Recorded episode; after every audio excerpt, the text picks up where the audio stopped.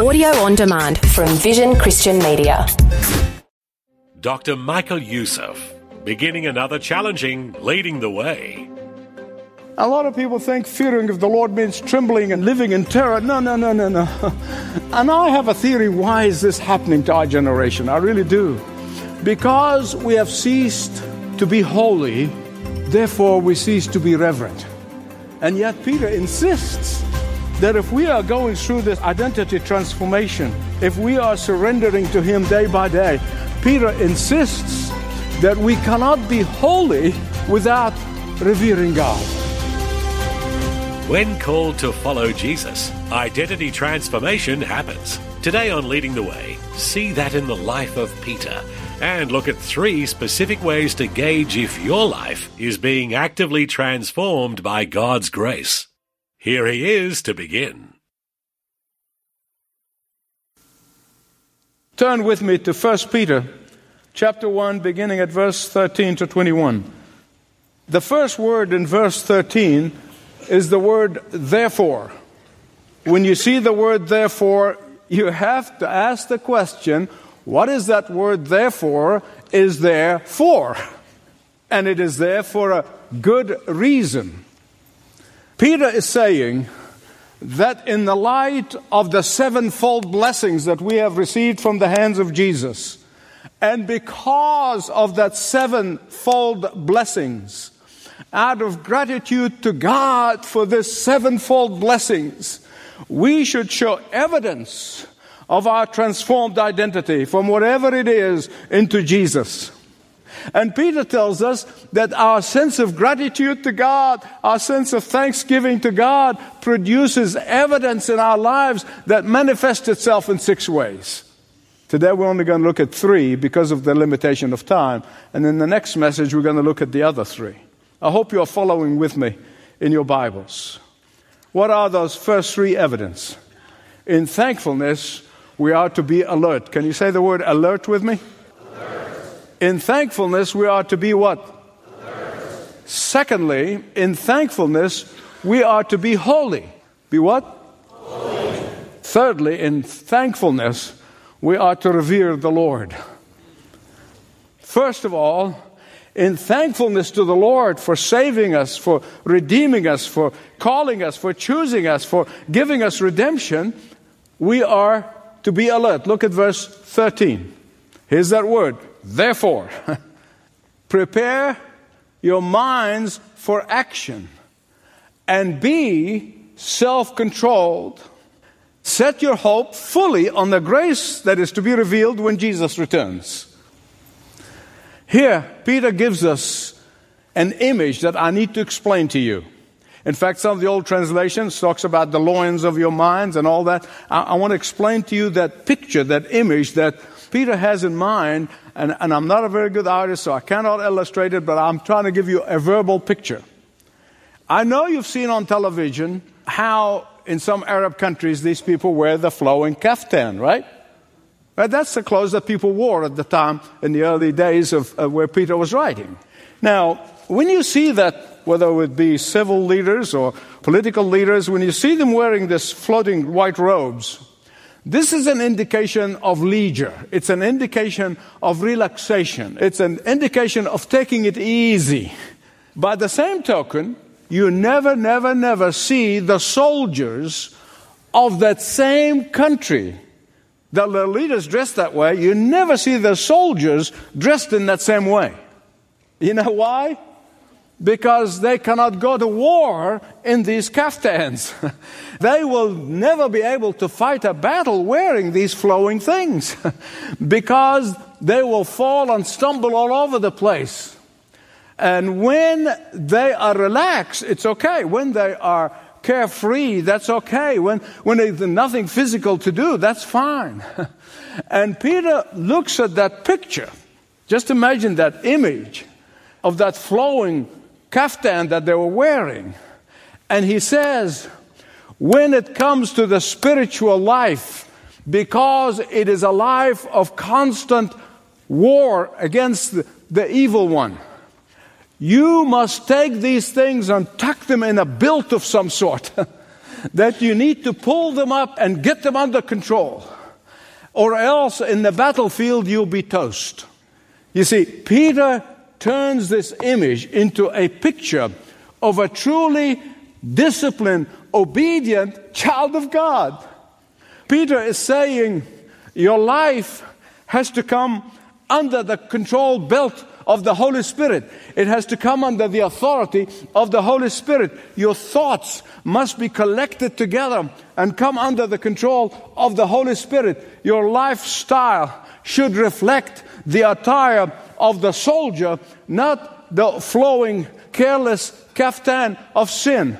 A thankful believer does not allow evil thoughts to nest in his or her head and mind. A thoughtful, obedient believer is very careful of what he or she reads. An obedient believer, extremely careful what he and she watch.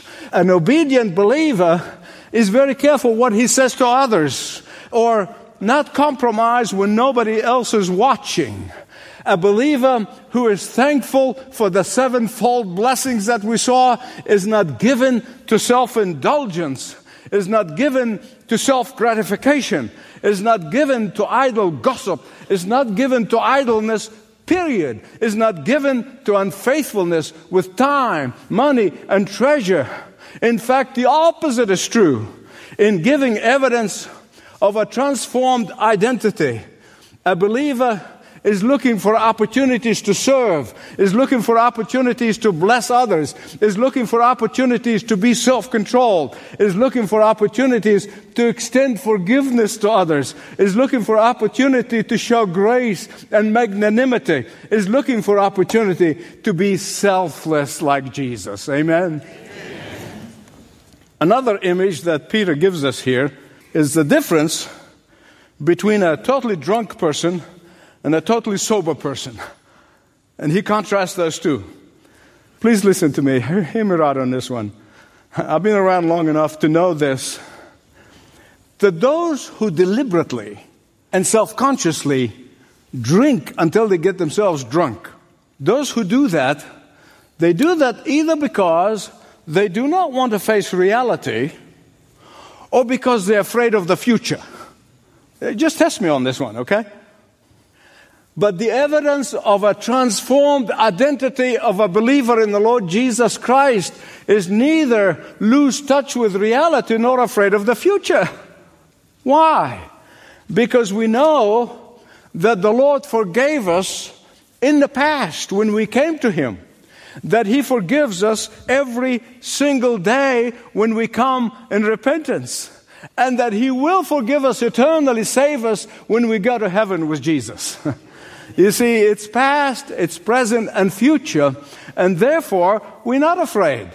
And that is what we do not regret the past. The past is the past and is covered by the blood. Uh, we do not dread the present, nor do we fear the future. One of the evidence of the transformed life is being alert all the time, being sober, spiritually speaking, all the time, being realistic all the time. The first evidence in thankfulness, we are to be what? Secondly, in thankfulness, we are to be holy. You better listen to what I'm going to say, okay? Because I know the word holy and holiness is out of fashion. I mean, this is a generation that may not even know what you're talking about when you talk about holy or holiness. a lot of people have their idea a some holy or holiness uh, person is, is, short on brain, big lungs, standing on the street corner and just hollering. Others think, you know, to be holy is you kind of wear a halo or, or you put on a white robe and head for the mountains or go to a monastery and all of that. No, no, no, no. Holy means to be set aside. That's what means. Holy is to be consecrated or belongs to or set aside to Christ. And when you have been set aside for God's use, you're not going to allow yourself to be used for godless things. That's what holy means. And that is why in the Old Testament, you read about how they made the utensils in the temple to be holy. How can you make some equipment and utensils in the temple to be holy? Is by setting them aside for only certain use. They cannot be used for anything else. They've been set aside. When we came into this building years ago, we consecrated it. How? By setting it aside for the preaching of the gospel and only the gospel. That's what being holy is. That's what being consecrated means that these things are only to be used for God's purpose. We call the Bible the Holy Bible. Why?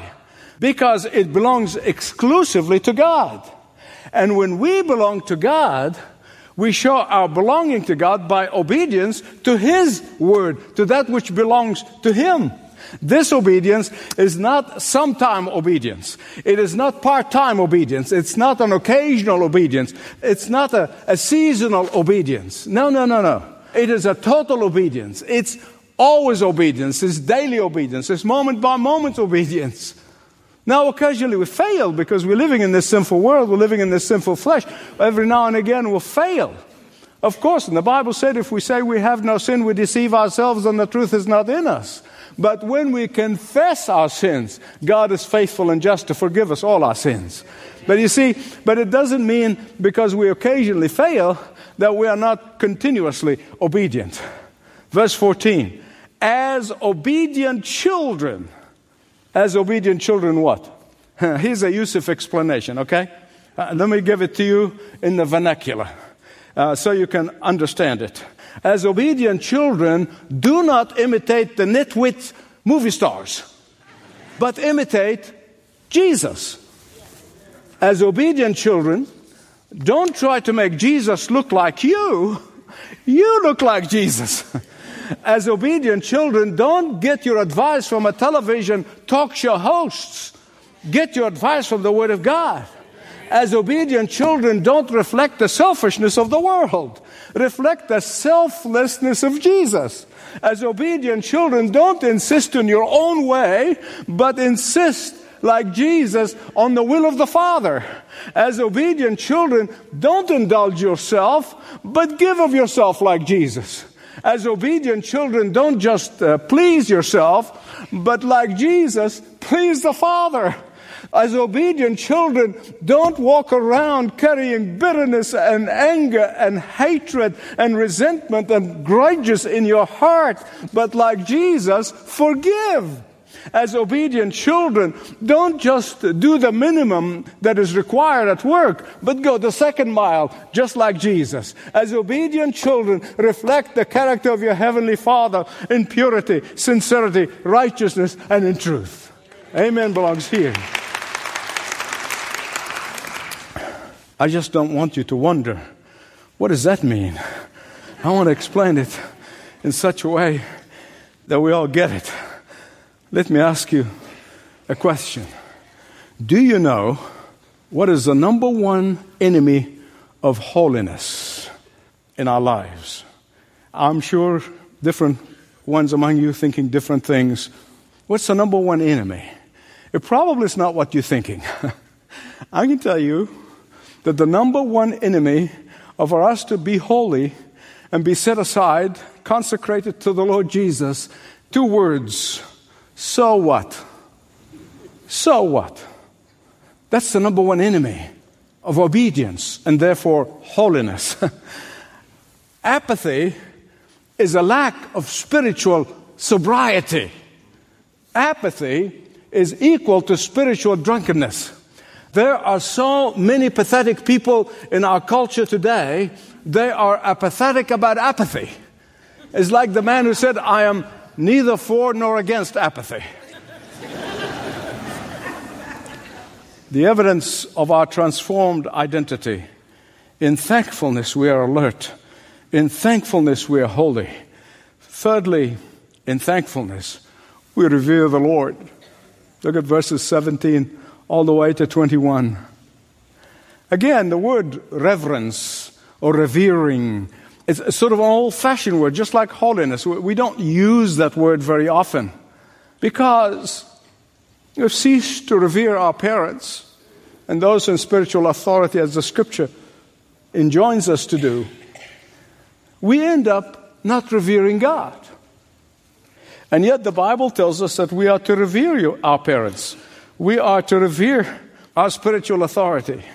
But above all, we revere the Lord. A lot of people think fearing of the Lord means trembling and, and living in terror. No, no, no, no, no. And I have a theory why is this happening to our generation? I really do. Because we have ceased to be holy, therefore we cease to be reverent and treat God with reverence. And yet, Peter insists that if we are going through this identity transformation, if we are surrendering to Him day by day, if we're living in obedience to Him day by day, Peter insists that we cannot be holy or being exclusively belong to God alone or live in total obedience or be set aside for God and godly use or be consecrated totally to God, we cannot without revering God. It just can't happen. It will not happen. It has to bring reverence to God. What does it mean to revere the Lord? Oh, listen to me. It means to treasure Him. It means to adore Him. Not on just Sunday morning in worship, but moment by moment, every day, it means to worship Him, even in the times when we don't understand Him. It means that we are totally respecting of Him. It means that we are all struck by Him. It means that we are so overwhelmed by the sevenfold blessings. We are so overwhelmed, so much so that we bow in obedience and reverence. It means that we are constantly so overwhelmed with our sense of unworthiness. Today, people think that God is lucky to have them. Now, my beloved friends, we are to be filled with our sense of unworthiness. Be filled with that colossal generosity and grace of God. It means even the most tongue tied person when they cannot say any word, they are so overwhelmed by His grace, they just lift their hands up in the air in total adoration. And Peter never misses an opportunity to remind us, as he does here, of our redemption. He tells us we could never, if we lived a million lifetimes, could ever redeem ourselves. We could never do it. He had to redeem us. He's the only one who could redeem us. You know, in the not so good old days of slavery, used to be this motto no payment, no freedom, no redemption, no liberty. And Peter said, What Jesus did for us on that cross is that he redeemed us.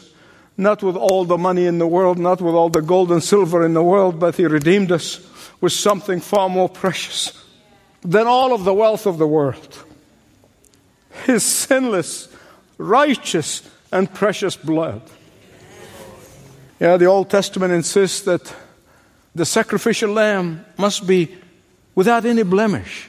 No dis- internal diseases, no outside diseases, no skin disease. No, it has to be absolutely without blemish.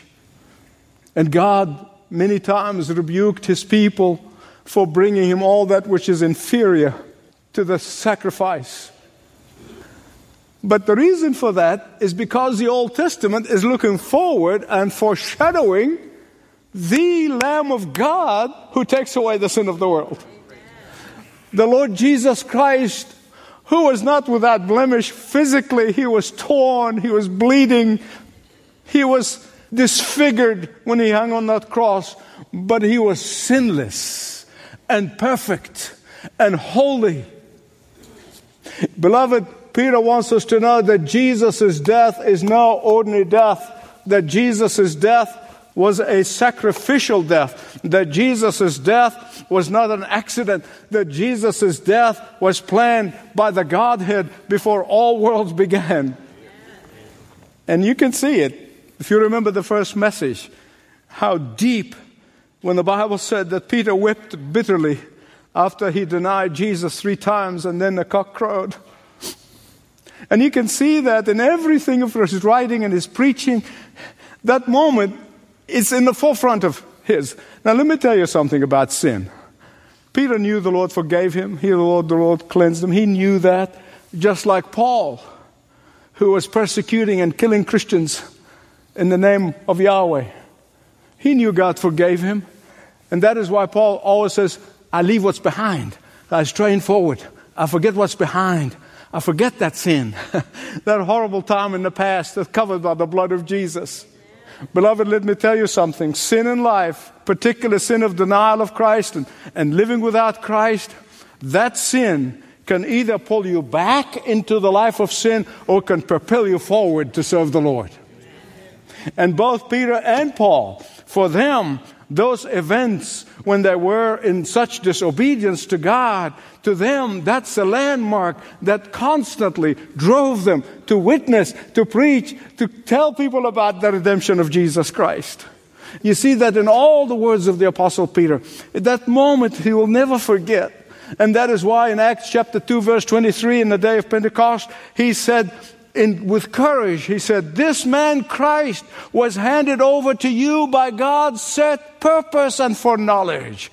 And you, with the help of wicked men, put him to death, nailing him to a cross. Just think with me of this image that I'm going to share with you. And I really believe it comes from here. Here's Jesus. Before all worlds, before eternity, he was coexisting with the Father in the Holy Trinity. He's the judge. Bible calls him a judge, and every eye is going to see him as judge one day, and maybe even sooner than we think. But here's the judge sitting on his bench, looking at his own son or daughter in the criminal's dock, guilty. So he gets out of his judicial robe and he stands there and he takes the punishment for that son or daughter and then he goes back on his judge's bench. That's our Jesus. He stepped down into our darkness. He took the punishment of everyone who would acknowledge that this was done for them. And then he sits back on the bench, and that is why everyone who have accepted his act of sacrifice on the cross, his stepping down from the judge's bench, everyone who accepts that to be for them, they will escape the judgment. What an incredible illustration to consider. A judge stepping down to receive your punishment. You're listening to Leading the Way with Dr. Michael Youssef. Learn more about Dr. Youssef and the impact of this worldwide ministry by calling 1300 133 589 or visit ltw.org. Well, join us again next time when Dr. Youssef continues his series Identity Transformation on Leading the Way. Hello, my friends. Just a quick reminder that in addition to listening to this radio broadcast, Leading the Way also produces compelling television programs seen in this area. Just like we do on radio, we dig deep into the truth of the Word of God and unfold it to make it practical for daily living. So, if you've been encouraged by listening today, check your local television listing and watch Leading the Way television. We are on multiple local stations and networks, including 7 2 and 9 Gem. Learn where to watch in your area when you visit ltw.org. That is ltw.org. God bless.